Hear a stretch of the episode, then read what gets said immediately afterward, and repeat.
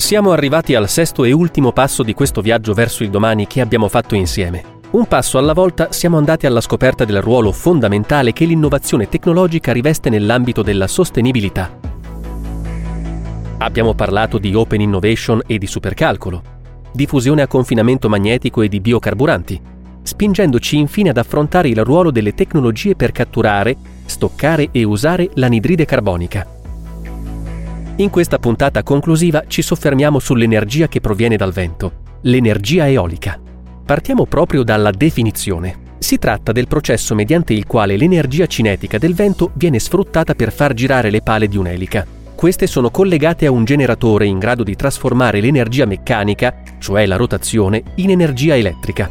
Un tempo questa energia veniva utilizzata immediatamente come forza motrice, per esempio nei mulini a vento, mentre oggi viene convertita attraverso le centrali eoliche. I vantaggi dell'energia eolica, diffusa in Europa e non solo, sono legati a una tecnologia sempre più efficiente e ai costi di costruzione e mantenimento di un impianto che nel corso degli anni sono calati significativamente. I parchi eolici, vale a dire degli insiemi di singole torri che concorrono a produrre energia in uno specifico sito, possono essere localizzati sulla terraferma o in mare. In questo caso possono essere fissati al fondale oppure galleggianti, ancorati al fondale tramite appositi cavi. In questo episodio parleremo in particolare di eolico offshore, cioè proprio delle installazioni a mare.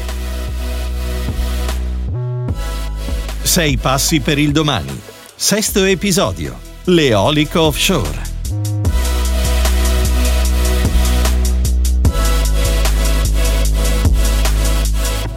Creato per Eni. L'energia eolica è forse quella che mi affascina di più tra le rinnovabili. In mare credo che il vento soffi più forte, o sbaglio? Proprio così, Giulia. E questo rende possibile la produzione di più energia in meno tempo. In aree distanti dalla terraferma, inoltre, ci sono minori turbulenze, flussi di vento più costanti e quindi maggiormente prevedibili. Gli impianti eolici offshore sono installati in grandi distese d'acqua, solitamente al largo di una costa marittima.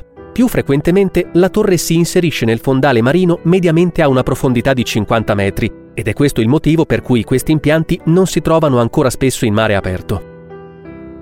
Gli impianti offshore galleggianti, invece, possono essere installati in siti marini caratterizzati da profondità considerevoli, collocando la torre della pala eolica su una struttura galleggiante ancorata al fondale tramite cavi. L'80% del potenziale di risorse eoliche offshore a livello mondiale si trova in acque più profonde di 60 metri, che è il limite tecnologico per le torri a fondazione fissa. Poter realizzare dei parchi eolici in zone di mare più lontane dalla costa rappresenta quindi una grande opportunità per sfruttare nel modo più efficace questa forma di energia anche se tale distanza comporta anche la necessità di affinare ulteriormente i sistemi di trasmissione verso terra dell'energia prodotta e la catena logistica associata alla manutenzione e all'esercizio degli impianti. La tecnologia dell'eolico offshore è ancora giovane, ma secondo le previsioni dell'IEA, International Energy Agency, la capacità eolica offshore totale sarà più che triplicata entro il 2026, quando l'offshore dovrebbe arrivare a rappresentare un quinto del mercato globale dell'eolico. Ascoltiamo alcuni importanti progetti che sono stati lanciati e avviati in questo settore. Il mercato eolico offshore è in grande ascesa. Secondo il Global Wind Report, il 2021 ha registrato 21,1 gigawatt di nuova capacità commissionata, cioè portata in esercizio, tre volte di più rispetto all'anno precedente. Plenitude punta molto su questa tecnologia per raggiungere gli obiettivi di neutralità carbonica al 2050. La società Benefit di Eni, che integra la produzione da fonti rinnovabili, la vendita di servizi energetici e una vasta rete di punti di ricarica per veicoli elettrici, sta guardando con interesse a diversi mercati. L'Italia è sicuramente tra quelli prioritari anche considerando l'importante base clienti a cui offrire energia rinnovabile. Allo stesso tempo lo sguardo è rivolto con interesse al nord Europa, una delle aree con il maggiore potenziale, ma anche alla Polonia e alla Francia. Sono molto curiosa di capire cosa si può fare in Italia per sfruttare meglio l'energia del vento. Plenitude è al lavoro su un progetto che prevede la realizzazione di parchi eolici offshore installati su piattaforme galleggianti a oltre 35 km dalle coste di Sicilia e Sardegna.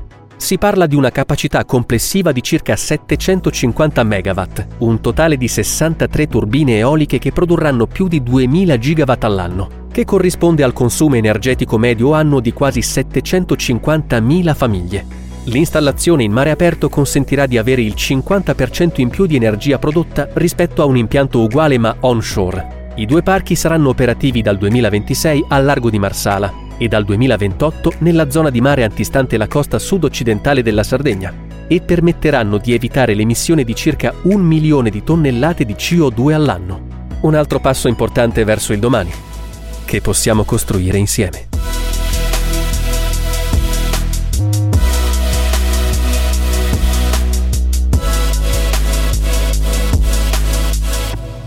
Sei passi per il domani. Creato per Eni.